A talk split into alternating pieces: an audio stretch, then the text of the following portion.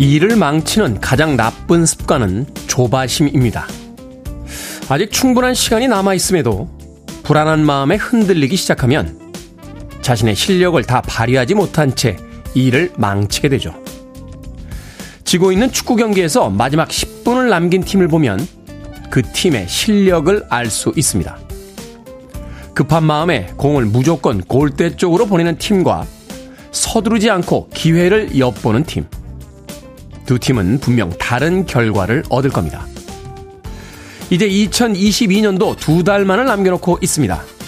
한 해가 다 갔다는 조바심을 내려놓고 확실한 마무리를 준비해야 할 시간입니다. 11월 3일 목요일 김태현의 프리웨이 시작합니다. 90년대를 대표하는 청춘이었죠. 그러나 그들도 이제 나이를 먹었습니다. 블러의 To The End 듣고 왔습니다. 빌보드 키드의 아침 선택 김태훈의 프리웨이. 저는 클테짜 쓰는 테디 김태훈입니다. 최기숙님, 테디 굿모닝 아침 인사 건네주셨고요. 최지현님께서는 테디 벌써 목요일입니다 하셨는데, 그렇죠. 무심한 시간만 흘러갑니다. 세상에 어떤 슬픔이 있건 기쁨이 있건 시간은 그저 자기 갈 길을 가는군요. 벌써 목요일입니다. 자, 0750님, 테디 반갑습니다. 무등산 너머에 태양이 떠오르는지 붉게 물드네요. 눈 뜨면 베란다로 가서 무등산 보는 게 제일 먼저거든요. 오늘도 수고하세요 라고 하셨고요. 원영애님께서는 테디 반갑습니다. 2023년 달력을 받아보니 세월이 벌써라는 말이 실감이 나는군요 라고 하셨습니다. 그렇죠. 동네 문구점부터 시작해서 큰 서점에 있는 사무용품 상점들까지 이제 2023년에 다이어리가 나오기 시작했습니다. 그럼에도 불구하고 우리에게는 아직 2달 가까운 시간이 남아있죠. 2달이라는 시간이 그렇게 얼마 안 된 것 같긴 합니다만, 그럼에도 불구하고 1년의 6분의 1이라고 생각을 해보면 굉장히 긴 시간입니다. 뭐 요새 같을 때 뭐 주가라든지 뭐 부동산 폭락으로 뭐 여러 가지 이야기들이 나오고 있는데, 주식시장에서도 한 15% 정도 수익률이면 엄청난 수익률입니다. 자, 1년의 6분의 1이 아직 우리에게 남아있으니까 이 남아있는 시간들 소중하게 보냈으면 좋겠습니다. 자, 청취자들의 참여 기다린다. 문자번호 샵 1061, 짧은 문자 50원, 긴 문자 100원, 콩으로는 무료입니다. 유튜브로도 참여하실 수 있습니다. 여러분은 지금 KBS 2라디오 김태환의 프리웨이 함께하고 계십니다. KBS 2라디오 김태환의 프리웨이.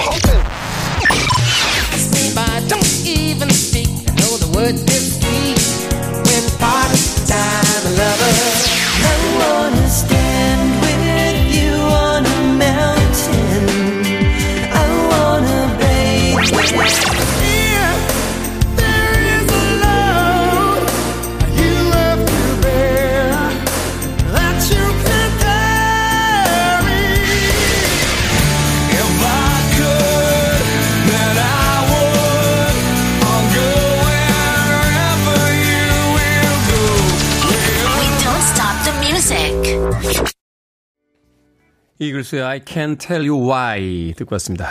목소리가 돈 헨리의 목소리는 아니죠. 네, 이 노래는 티모시 슈미츠라고 하는 다른 멤버가 부른 노래였습니다. 랜디 마이스너라고 하는 이글스의 그 멤버가 떠난 뒤에 그 백업을 맡았던 티모시 슈미츠가 보컬로서 참여했던 그런 곡이었습니다. 이글스의 I Can't Tell You Why 듣고 왔습니다. 김재님, 새벽에 산책 나왔는데 많은 사람들이 운동하고요, 산책하고 있더라고요.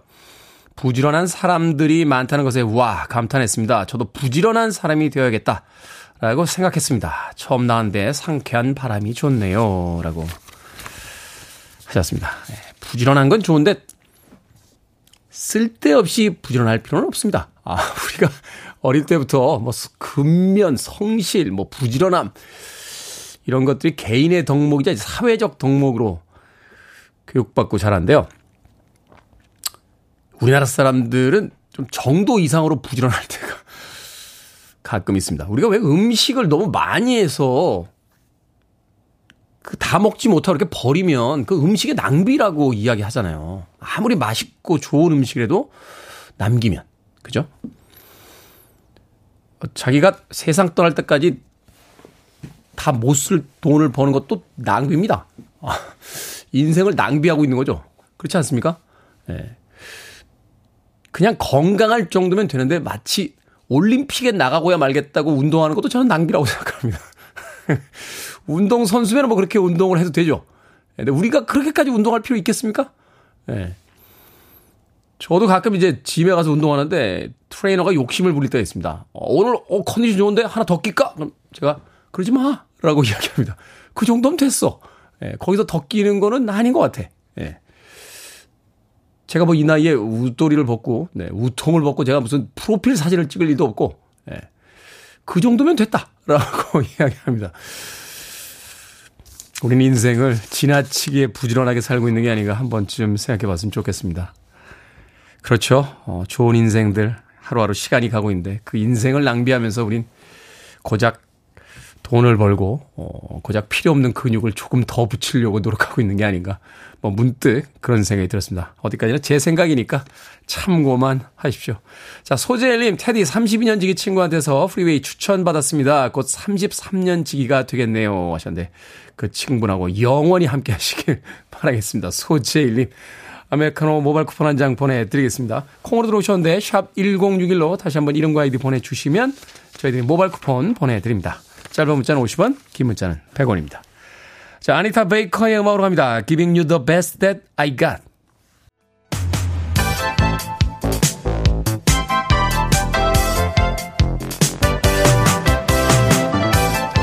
이 시각 뉴스를 깔끔하게 정리해드립니다. 뉴스브리핑 캔디 전예현 시사평론가와 함께합니다. 안녕하세요.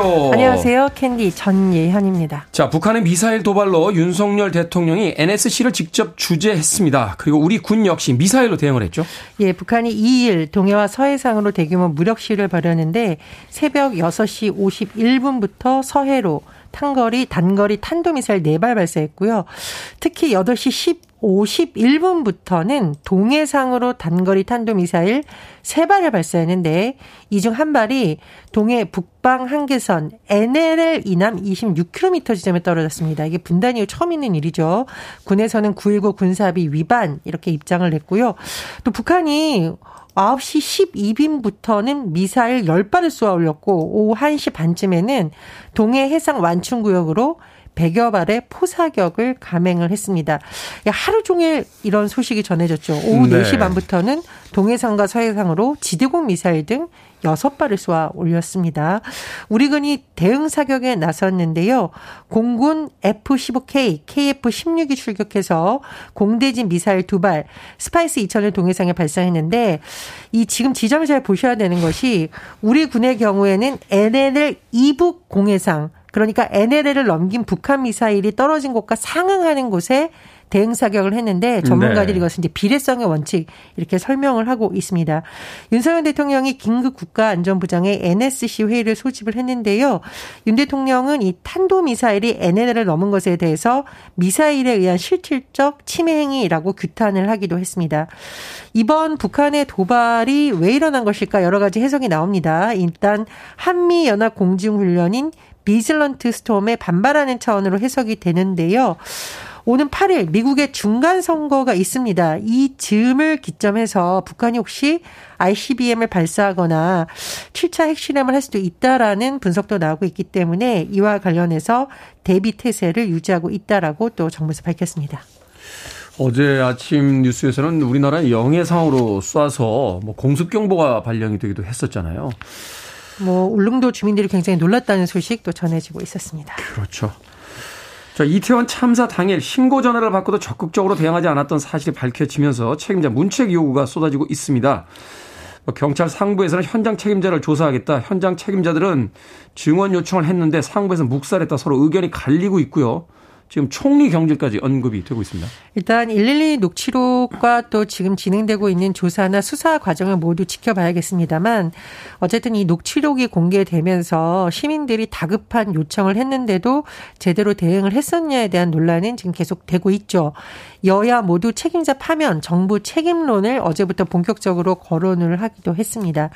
112 녹취록 그리고 한덕수 총리가 기자간담회에서 보여줬던 이 농담성 발언을 둘러싼 문제 또 여러 가지에 대해서 민주당이 일일이 열거를 했는데요. 이재명 민주당 대표는 축소, 은폐, 조작하는 것은 결코 용서받을 수 없다면서 정부의 고위 책임자들의 태도가 도저히 책임지는 자세가 아니다라고 지적을 했습니다. 아니, 외신 기자 인터뷰에서 이 참사를 이야기하면서 어떻게 웃습니까? 농담을 합니까?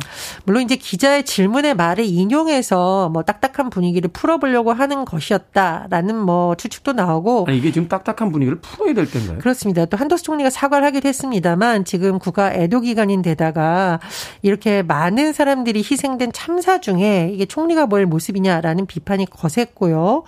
지금 민주당에서는 이상민 장관, 윤희그 경찰청장에 대한 파면을 요구하고 있고요.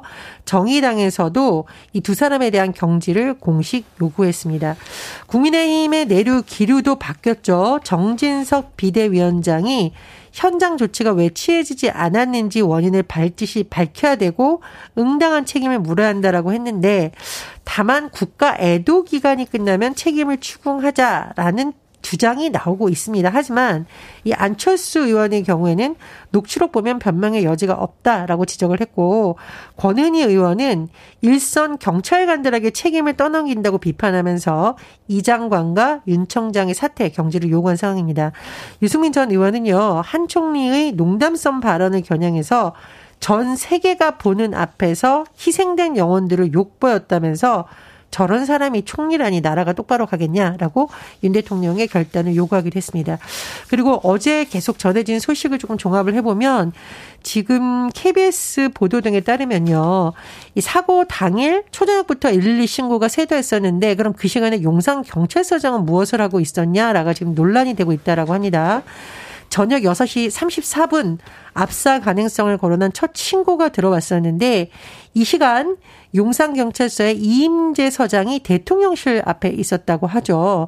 서울광장에서 집회를 열었던 단체가 대통령실 앞까지 행진 중이었는데 이임재 서장이 현장에서 집회 경비를 관리하고 있었다고 합니다. 그리고 용산경찰서 지휘부가 밤 9시 20분까지 대통령실 앞에 머물렀는데 이미 112 신고에는 이태원 사고에 대해서 경고하는 신고가 8건 들어온 상태였다고 합니다. 따라서 경찰이 집회 관리와 대통령실 경비에 집중하느라 이태원 상황을 간과하는 게 아니냐는 논란이 일고 있다라는 또 보도가 나오고 있습니다. 이외에도 지금 지휘부에 대한 지휘부에게 보고가 됐던 시간, 지휘부가 이 사건에 대해서 인지했던 시간을 두고도 논란이 지금 일고 있는데요. 어쨌든 이번 참사에 대한 정확한 조사 그리고 시스템에서 어떤 문제가 있었는지 누가 책임을 져야 되는지에 대한 명확한 규명이 반드시 필요할 것으로 보입니다. 자, 우리가 관심을 가져야 할 또 하나의 사고가 있습니다. 지난달 26일 광산 매몰 사고가 발생을 했는데 작업자들 구조 작업이 아직도 다 이루어지지 못하고 있습니다. 예, 경북 봉화군 소천면의 한 아연광성에서 매몰사고가 발생을 했었는데 7명이 고립됐었는데 5명은 구조되거나 탈출됐지만 아직 2명이 고립된 상황입니다. 어제로 발생 9일째, 오늘로 사고 발생, 어제로 발생 8일째, 오늘로 이제 9일째인데 이 작업자 2명에 대한 구조 작업이 장기화될 가능성도 거론이 되고 있습니다. 좀 안타까운. 생사 여부도 아직 지금 확인이 안 되는 거죠? 그렇습니다. 지금 굉장히 안타까운 상황인데요. 작업자들의 생존 여부를 확인하기 위해 천공기 2개로 진행한 시추 작업이 지금 실패한 상황이고요. 구조당국에서 천공기 추가 배치하고 또 음향 탐지기를 투입해 작업자들을 집중 수세할 방침이지만 현재로서는 정확한 구조 시점을 예측하기 어렵다라고 합니다. 어제 작업자들을 구출하기 위해서 수직 깊이 140m의 제2 수직갱도 아래에서 진행하고 있는 진입로 확보 작업이 120m 정도 진행이 돼서 고립된 곳으로 추정되는 지역까지 20에서 25m 정도밖에 안 남았다라고 좀 희망이 있습니다만 이것이 굉장히 쉽지 않다라고 합니다. 이 낙석 위험이 커서요. 고정 작업을 하면서 진입로를 확보하고 있다라고 합니다. 이게 하루에 10m를 들어가기가 쉽지 않다라고 이야기를 하더라고요. 예, 그리고 또 문제가 되는 것이 뭐냐면 이 광산업체 측이 당국에 제공한 광산 도면이 2000년에 작성된 것이라고 하죠. 좌표 설정에도 오류가 있었다라는 말이 나오고 있는데요. 부디 이 지금 고립된 작업자 2명이 무사히 구조될 수 있기를 또 기원을 해봅니다. 무사 기원을 다시 한번 바라보겠습니다. 자, 시사 엉뚱 퀴즈 오늘의 문제 어떤 문제입니까? 예, 마음이 무거워지는 소식 전해드렸습니다. 모두가 안전하고 편안해지길 기원하면서 오늘의 시사 엉뚱 퀴즈 드립니다. 요즘 불안한 마음을 가라앉히기 위해서 이것을 하는 분들이 많습니다. 눈을 감거나 호흡에 집중하면서 생각을 정리하고 걸으면서 하기도 하는데 스트레스 완화에도 좋은 이것은 무엇일까요? 1번 명상, 2번 환상, 3번 협상, 4번 개근상. 자, 정답 아시는 분들은 지금 보내주시면 됩니다. 재미있는 오답 포함해서 모두 10분에게 아메리카노 쿠폰 보내드립니다. 요즘 불안한 마음을 가라앉히기 위해 이것 하시는 분들 많죠. 눈을 감거나 호흡에 집중하면서 생각을 정리하고 걸으면서 하기도 합니다. 스트레스 완화에 좋은 이것은 무엇일까요? 1번은 명상, 2번은 환상, 3번은 협상, 4번은 개근상 되겠습니다. 문자번호 샵 1061, 짧은 문자 50원, 긴 문자 100원, 콩으로는 무료입니다. 뉴스 브리핑 전희연 시사평론가와 함께했습니다. 고맙습니다. 감사합니다. 김지연님께서 신청하셨습니다. Powder of Mud, Blurry.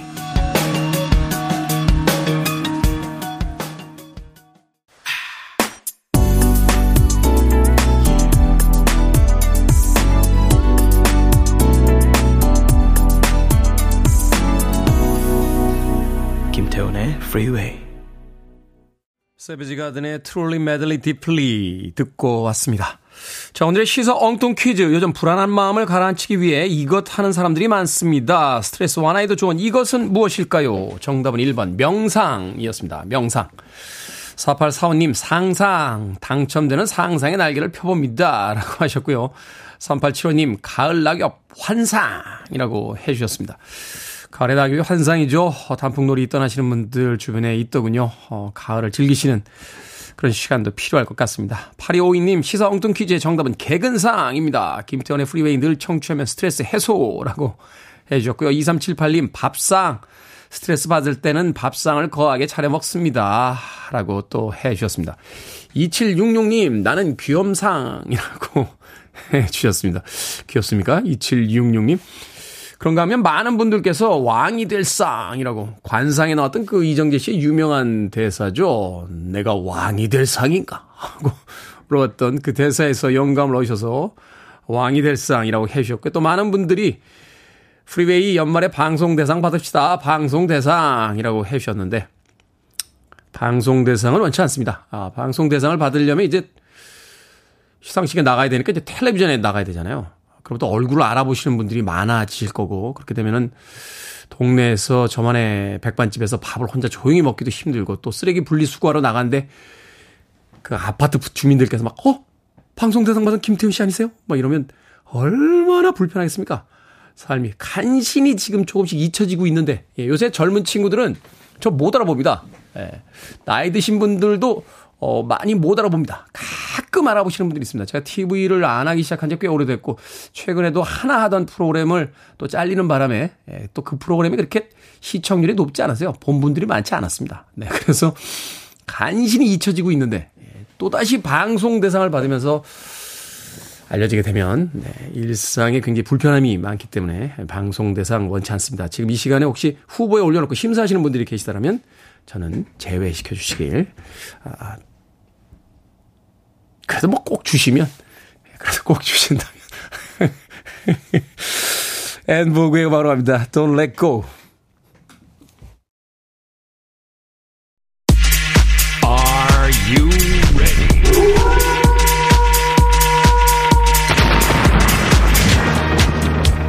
고민 해결은 이곳에서 결정은 해드릴게. 신세계 상담소.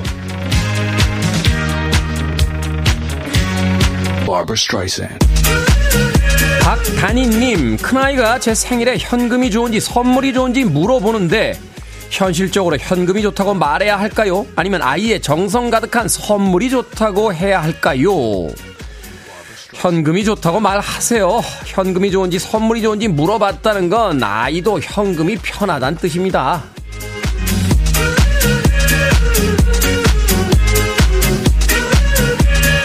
임규나님 요즘 저녁 먹고 밤에 운동을 합니다. 공원에 가서 뛰다가 걷다가 하는데요. 제가 뛰면 주인들과 산책 나온 강아지들이 깜짝 놀랍니다. 계속 걸을까요? 아니면 상관 말고 뛸까요? 뛰읍시다. 남의 집 강아지까지 걱정하다가 저녁에 운동도 못하기에는 인생이 너무 억울하잖아요.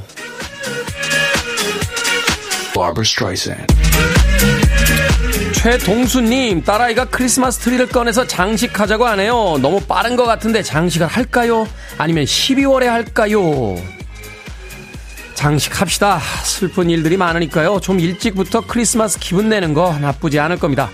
아, 이것도 전통 축제 아니라고 뭐라고 하는 분들 계실까요?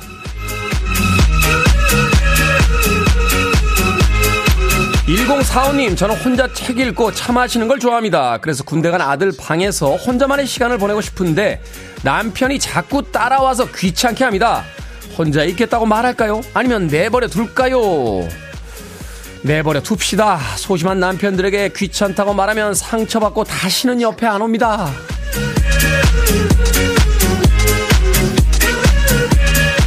소개해드린 네 분에게 선물도 보내드립니다. 콩으로 뽑힌 분들 방송 중에 이름과 아이디 문자로 알려주세요. 고민 있으신 분들 계속해서 보내주시기 바랍니다. 문자번호 샵 1061, 짧은 문자 50원, 긴 문자 100원, 콩으로는 무료입니다. 987 하나님께서 신청하셨습니다. 존파, 세인트 엘머스 파이어.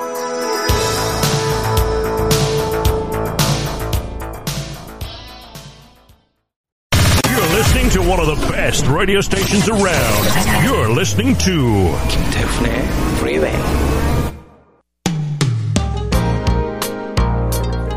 빌보드 키드의 아침 선택 KBS 2라디오 김태훈의 프리웨이 함께하고 계십니다. 1부 끝곡은 테일러 데인의 I Will Always Love You 듣습니다. 저는 잠시 후 2부에서 뵙겠습니다.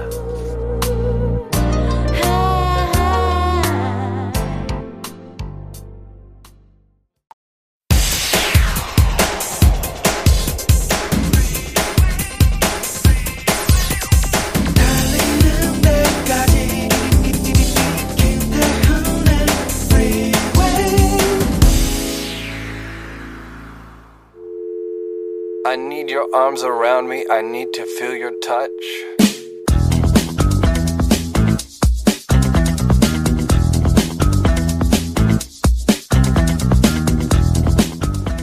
우리 늘 바라던 그런 세상이 있어요. 어른들이 거짓말 안 하는 세상. 주차선을 바르게 지키는 세상. 사람 많이 모여도 안전한 세상. 사랑하는 친구와 매일같이 모여서 넓은 잔디밭에서 마음껏 뛰게 해주세요. 꽃과 새가 노래하고 동물들과 어울려 햇살 가득 받으며 미소 짓는 우리들. 우리들은 놀고 싶어요. 그래도 될 나이잖아요. 아픔도 외로움도 고통도 슬픔도 모두 사라지기를. 우리들 이제 여기서 함께 노래할래요.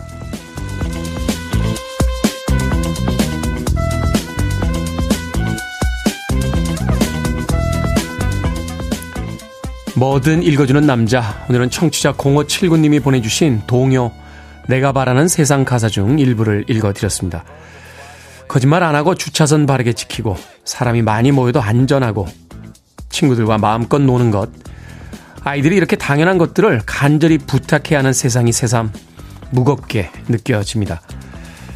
점수와 순위에 연연하지 않은 채 좋아하는 것에 깊이 빠져보기도 하고 아무 생각 없이 놀면서 하루를 보내기도 하고, 실수해도 새롭게 시작할 기회를 얻어야 할 때에 너무 많은 걱정과 불안을 짊어지고 경쟁하며 살아야 하니까요.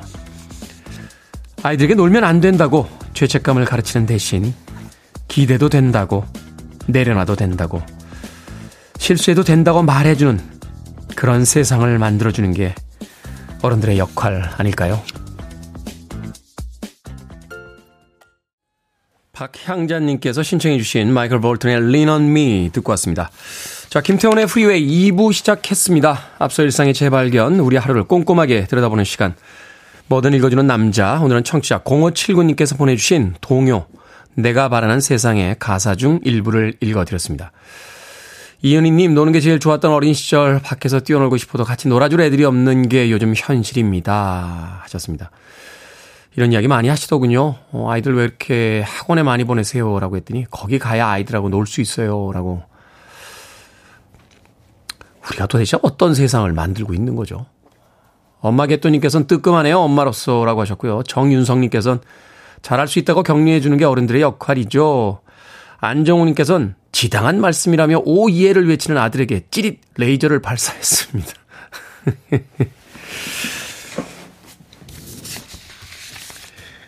학교에서 운동장이 점점 사라진대요. 또 운동을 할 수 있는 시간이 있어도 공부를 더 시켜야 된다라고 주장하는 학부모들도 늘어나고 있다라고 합니다. 그때 안 노면 언제 놉니까? 좀 뛰어다니고 놀았으면 좋겠습니다. 어른이 돼서 제일 하고 싶은 게 뭡니까? 라고 물어보면 다 놀고 싶어요 라고 이야기합니다. 어른들 골프장 가고 해외여행 가고 왜 갑니까? 놀려고 가는 거지 않습니까? 아이들 땐 그렇게 많은 게 필요 없죠. 그냥 뛰어다닐 수만 있어도 재미있게 놀 수 있는데 그 소소한 재미를 얻지 못하게 하고 나이가 들어서 큰 돈을 들여야지만 놀 수 있는 것들에 마음을 두고 있는 건 참 이상하다는 생각 다시 한번 해보게 되는군요. 자, 뭐든 읽어주는 남자, 여러분 주변에 의미 있는 문구라면 뭐든지 읽어드리겠습니다. 김태현의 프리웨이 검색하고 들어오셔서 홈페이지 게시판 사용하시면 됩니다. 말머리 뭐든 달아서 문자로도 참여 가능하고요. 문자 번호는 샵1061, 짧은 문자는 50원, 긴 문자는 100원, 콩으로는 무료입니다. 오늘 채택되신 청취자 0579님에게 촉촉한 카스테라와 아메리카노 2잔 모바일 쿠폰 보내드리겠습니다. I want it, I need it, I'm desperate for it. Okay, let's do it. 김태훈의 프리웨이. 록 음악만이 가지고 있는 어떤 매력이 분명히 있는 것 같습니다. 이 두 곡의 음악을 들으면서 록 음악 참 좋다 하는 생각을 다시 한번 하게 되네요. 구구돌스의 아이리스 그리고 콜링의 Wherever You Will Go까지 두 곡의 음악 이어서 들려드렸습니다. K124327977님. 오늘 생일인데 어제 늙었다는 소리 들어서 기분이 크게 업은 안 됩니다. 그 소리 한 사람한테 어떻게 한방 먹이죠? 말솜씨 좋은 테디님 한 말씀 해주세요. 시간은 나만 갑니까? 내가 늙었으면 너는 안 늙었니? 시간은 모두 공평하게 가는 겁니다. 왜 이렇게 늙었어? 라고 하는 건 너는 안 늙었냐? 라고 한번 당당해지세요. 남의 외모 가지고 뭐라고 하는 사람 정말 싫습니다. 누구를 닮았다는 둥, 아니, 잘생긴 외국 배우도 아니고 꼭 무슨 동물하고 비교하거나, 연예인들 별명 지을 때 무슨 곤충 같은 거에 대해 이렇게, 아니, 왜 그럽니까? 도대체? 자기들은 얼마나 잘생겼다고? 예. 아니, 잘생긴 저도 그런 얘기를 안 하는데, 자기들이 뭐라고 도대체 그런 얘기를 막 합니까? 예. 남의 외모 가지고 하는 건 정말 최악인 것 같아요, 저는. 예. 보자마자 늙었다는 둥, 주름이 들었다는 둥, 얼굴이 왜 그 모양이냐는 둥. 예. 그런 얘기 하지 맙시다. 아프니? 이런 얘기도 기분 나빠요. 그냥 좀 피곤해 보인다, 너. 좀 쉬어. 이 정도면 되지. 아무리 걱정이 돼도, 그죠? 예. 갑자기 욱했네요. 네. 자, 배종호님. 오늘이 아내 생일입니다. 30년 살면서 단 한 번도 생일 챙겨주지도 못했는데, 올해는 비상금 모아서 돈을 줬더니 눈물까지 흘리네요. 얼마 안 되는데 더 미안해지더라고요. 우리 아내 생일 축하해 주세요 하셨습니다. 배종원님. 롤케이크 보내드릴게요. 아내분의 생일 롤케이크와 함께 축하해 주시길 바라겠습니다. 콩으로 오셨는데 다시 한번 샵 1061 이름과 아이디 보내주시면 모바일 쿠폰 보내드리겠습니다. 짧은 문자는 50원, 긴 문자 100원입니다. 388님께서요. 어젯밤 12시 넘어서 편의점 막 테이블 아래 쓰레기를 치우는데 술 마시던 손님이 떨어졌던 캔을 발로 차더라고요. 대단한 일을 하는 건 아니지만 제 딴에는 일에 대한 자부심도 있었는데 기본 안 된 인간들 볼 때마다 진짜 화가 납니다. 왠지 테디님 목소리 들으니까 화가 좀 사그라드네요 하셨는데 그냥 연민 갖고 그러려니 하세요. 기껏 할 수 있는 일이 캔을 발로 차는 것밖에 없기 때문에 거기서 그러게 하고 계실 겁니다. 그렇죠. 그들은 그렇게 갈 때도 우리는 고급스럽게 갑시다. 3888님. 편의점 상품권 보내드릴게요.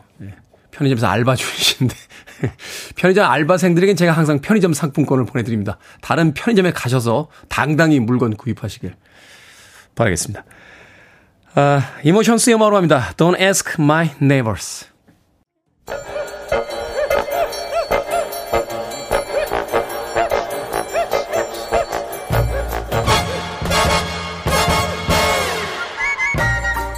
온라인 세상 속 촌철살인 해악과 위트가 돋보이는 댓글들을 골라봤습니다. 댓글로 본 세상.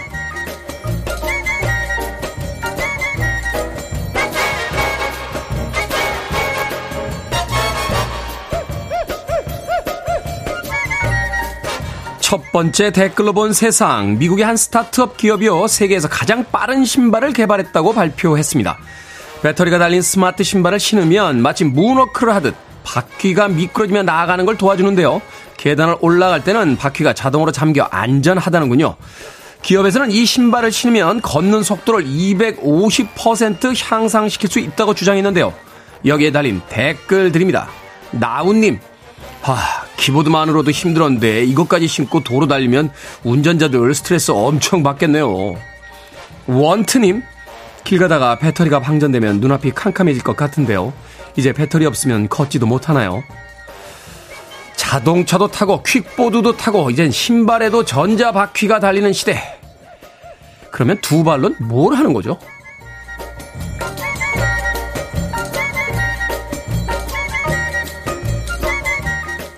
두 번째 댓글로 본 세상. 한 금융연구소 분석에 따르면요, 반려견을 키울 때는 월평균 11만원, 반려묘는 월평균 7만원의 고정지출이 발생한다고 합니다.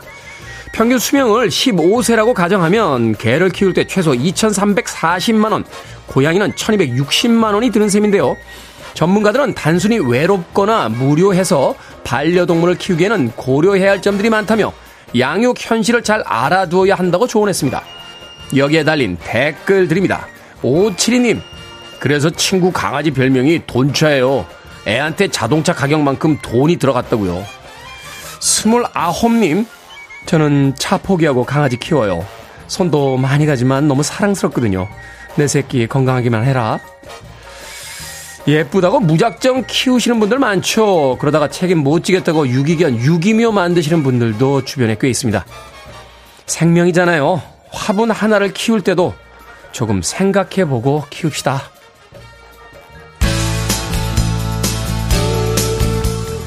글렌 프라이입니다. Part of You, Part of Me.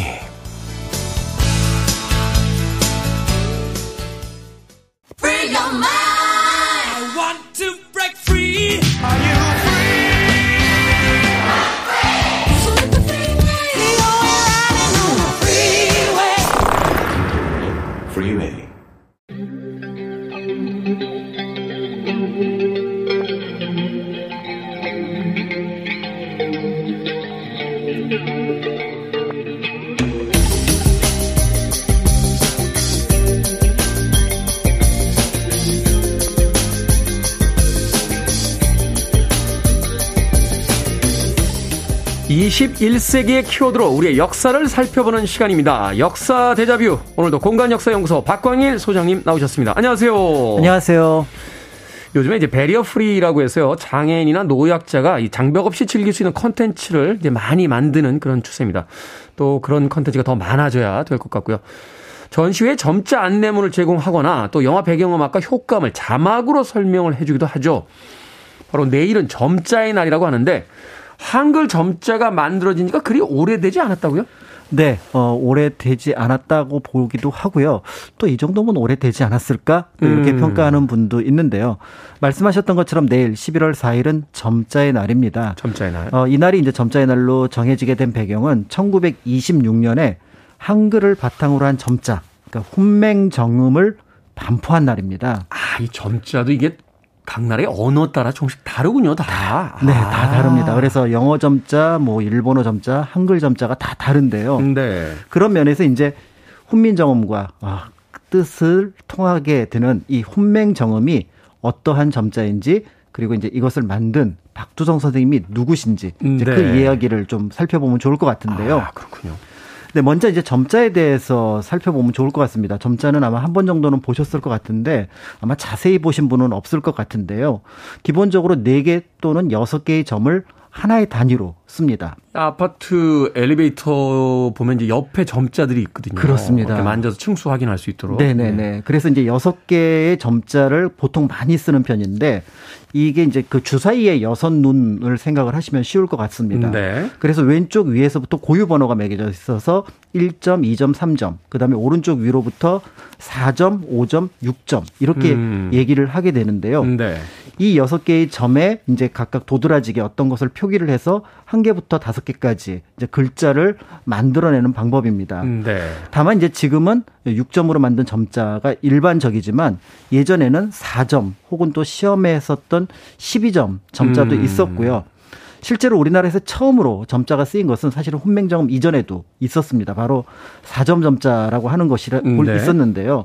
이 4점 점자는 미국에서 창안된 것으로 뉴욕 포인트라고 하게 되고. 아, 뉴욕 포인트. 네. 1898년에 우리나라에서 활동하던 감리교 선교사 로제타 샤워드 홀이 이 뉴욕 포인트를 변경해서 당시 평양에서 활동을 했기 때문에 평양 점자라는 거를 만들게 됩니다. 네. 그런데 이 4점 점자는 우리나라 자음을 표기할 때 2개를 연달아서 표기해야 되고 그다음에 또 모음도 2개를 연달아 표기해야 되는 약간의 이제 불편함 이런 부분들이 있었습니다.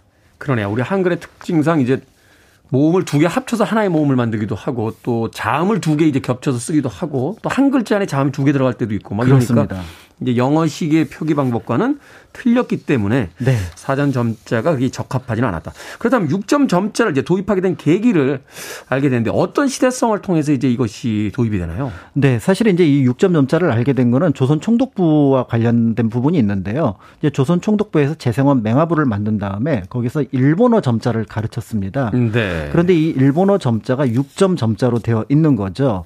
그러니까 이거를 본 이제 당시 한국의 맹학생들이 이거를 옆에서 보니까 굉장히 편리해 보였던 거예요. 글자 표기라든지 이런 부분들에 대해서. 그래서 우리나라도 한글을 표기하는 어떤 6점 점자가 있었으면 좋겠다. 이런 생각을 하게 되고요. 여기에 대해서 이제 당시 재생원 교사였던 이제 박두성 선생이 제자들과 함께 이제 한글에 맞는 6점 점자를 개발해 볼까? 이제 이런 생각을 하게 됩니다. 문제는 당시가 이제 일제강점기. 네. 조선 총독부의 눈치를 봐야 했다는 점에서 이거를 약간 우회할 방법이 필요했었는데요. 그래서 처음 생각한 게 이제 평양 점자를 만든 셔우돌 여사와 함께 새로운 점자를 만들자 이렇게 이제 제안을 했습니다. 네. 그런데 이제 홀 여사는 이거 내가 4점 점자를 만들었는데 또 6점 점자를 만들겠습니까? 라고 하면서 약간 거부감을 느끼신 것 같아요. 기분 나빠했겠군요. 네네. 그래서 이제 다시 재생원에 있는 일본인 이제 그 상급 교사 부장에게 이제 제안을 했는데요. 긍정적인 답변을 받았습니다. 그런데 이렇게 연구를 한다는 소식이 조선 총독부에 전해지자 그 일본인 교사가 굉장히 질책을 받았던 것 같아요. 사실 이제 한글도 못 쓰긴 하는데 한글 점자를 또 만든다고 하니까. 그렇습니다. 네. 그래서 결국은 또 일본인 교사도 연구에서 빠져나가게 되면서 결국은 이 한글 점자 연구는 앞에서 말씀드렸던 박두선 선생 그리고 이제 그 맹학교 학생들 이 사람들이 모여서 새롭게 이제 점자를 만들 계획을 세우게 된 겁니다. 당시에는 힘드셨겠습니다만. 잘 됐네요. 한국 사람들끼리 만들었으니까. 자, 한국 사람이 한국어로 말하는 것조차 눈치를 봐야 했던 시대였는데 이렇게 어려운 상황에서도 앞을 못 보는 분들을 위해서 점자를 만들려고 했던 사람들이 있다. 몰랐네요. 네. 사실은 이제 시각장애에 대한 시선이 예전에는 조금 더 어떻게 보면은 좀 안 좋은 부분들이 있었고 한계가 있었거든요. 그런데 이제 박두성 선생은 이제 맹학교에서 학생들을 가르치다 보니까 아니, 외국에는 눈이 안 보여도 학자나 사업가 이런 유명한 사람이 있는데 우리나라에는 그런 부분이 조금 부족하다. 그런 면에서 눈이 사람 노릇을 하는 것이 아니고 영혼과 두뇌가 사람 노릇을 하는 것이니 맹인들이, 그러니까 눈이 안 보이는 분들이 조금 더 이렇게 편리하게 접근할 수 있는 점자가 필요하다. 이런 생각을 이제 평소에 가지고 있었던 거죠. 그러네요. 네. 그렇죠. 우리나라의 그 앞을 못 보는 분들 중에 훌륭한 사람이 상대적으로 많지 않았던 건 가르치지 않았기 때문이지. 가르치면 충분히 우리도 그런 분들이 많이 나올 수 있다.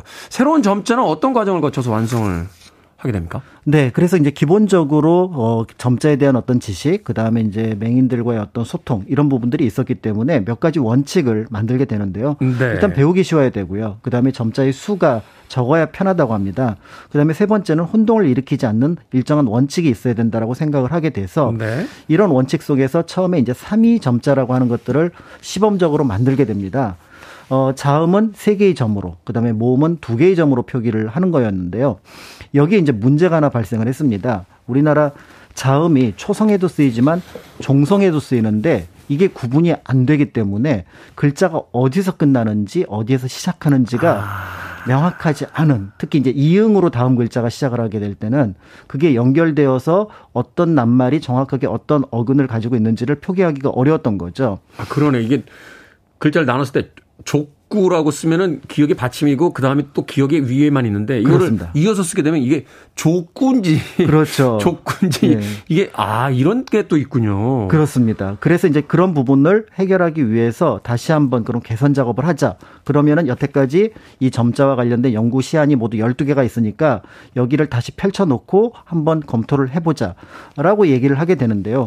이 과정에서 이제 한글을 다시 한번 연구를 하게 되고요. 더불어서 쉽고 그다음에 이제 어떻게 보면 배우기 편한 방법이 뭔지를 찾게 내는데 그렇게 해서 합의를 본 것이 박두성 선생이 개발한 앞에서 말씀드렸던 훈맹정음 즉 6점으로 만든 점자를 완성을 하게 되고요. 네. 마침 그 해가 훈민정음을 반포한 지 480주년이 되는 해여서 그 이름을 따서 앞에서 말씀드렸던 그 이름을 훈맹정음이라고 붙인 겁니다. 이름 참 잘 붙였네요. 이 점자를 만든 그 밑에 있는 마음은 그런 거잖아요. 같이 살자. 그렇죠. 같이 살자. 음악 한 곡 듣고 오겠습니다. 아, 시각장애인 아티스트 중에서 정말 위대한 아티스트죠. 스티비 원더입니다. 파트타임 러버. 인큐베이터에서 산소가 과대 공급되는 바람에 실명한 그런 아티스트죠. 스티비 원더.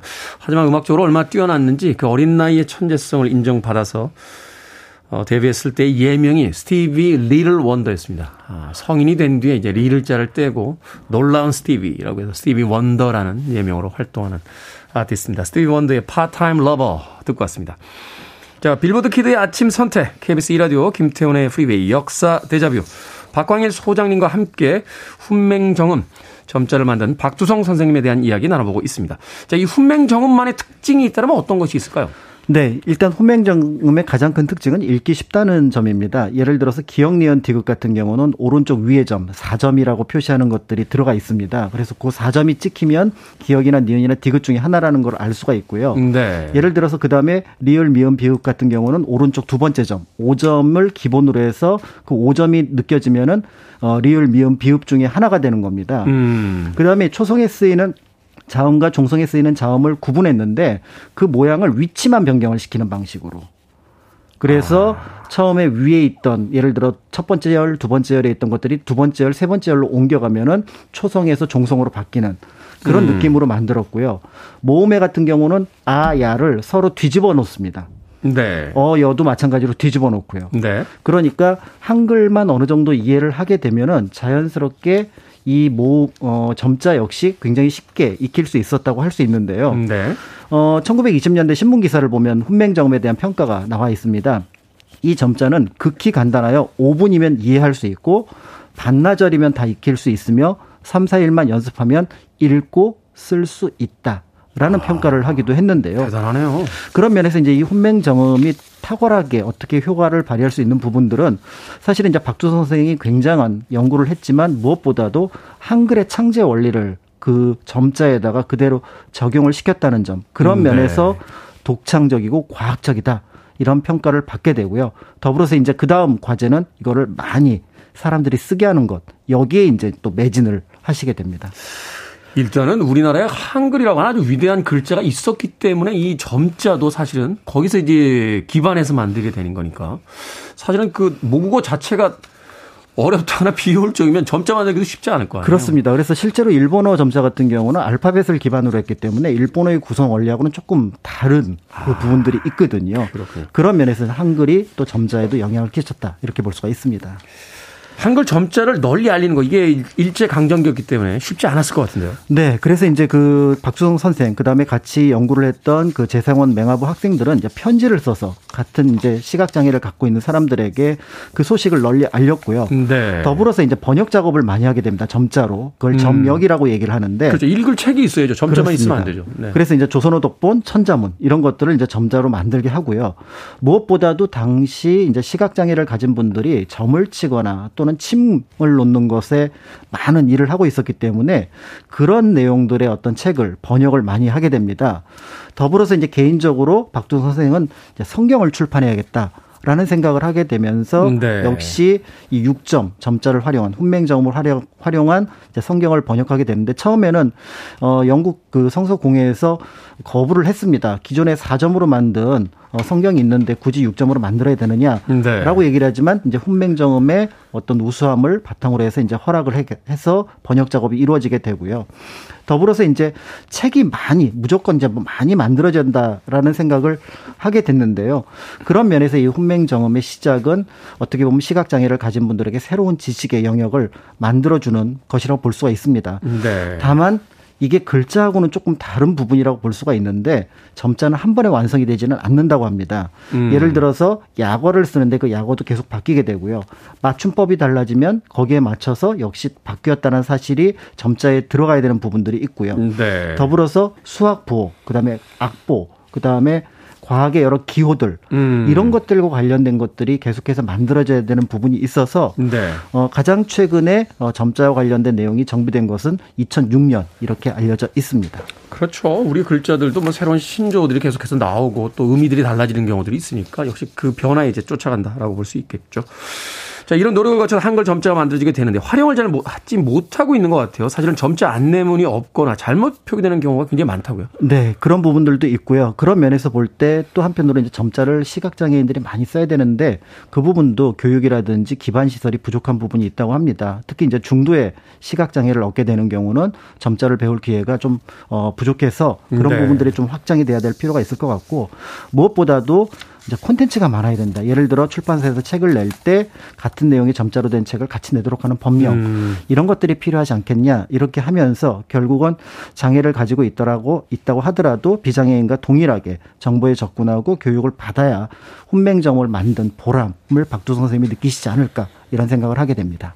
네, 같이 살아가야죠. 자, 역사 데자뷰 오늘은 점자의 날을 앞두고 한글 점자의 역사 공간역사연구소 박광일 소장님과 이야기 나눠봤습니다. 고맙습니다. 감사합니다.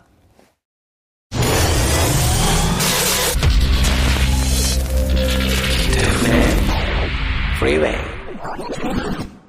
We fell in love. KBS 2라디오 김태원의 프리웨이 오늘 방송 여기까지입니다. 오늘 끝곡은 카펜터스의 Love Me For What I Am 듣습니다. 편안한 하루 보내십시오. 전 내일 아침 7시에 돌아오겠습니다. 고맙습니다. The ordinary problems have not been all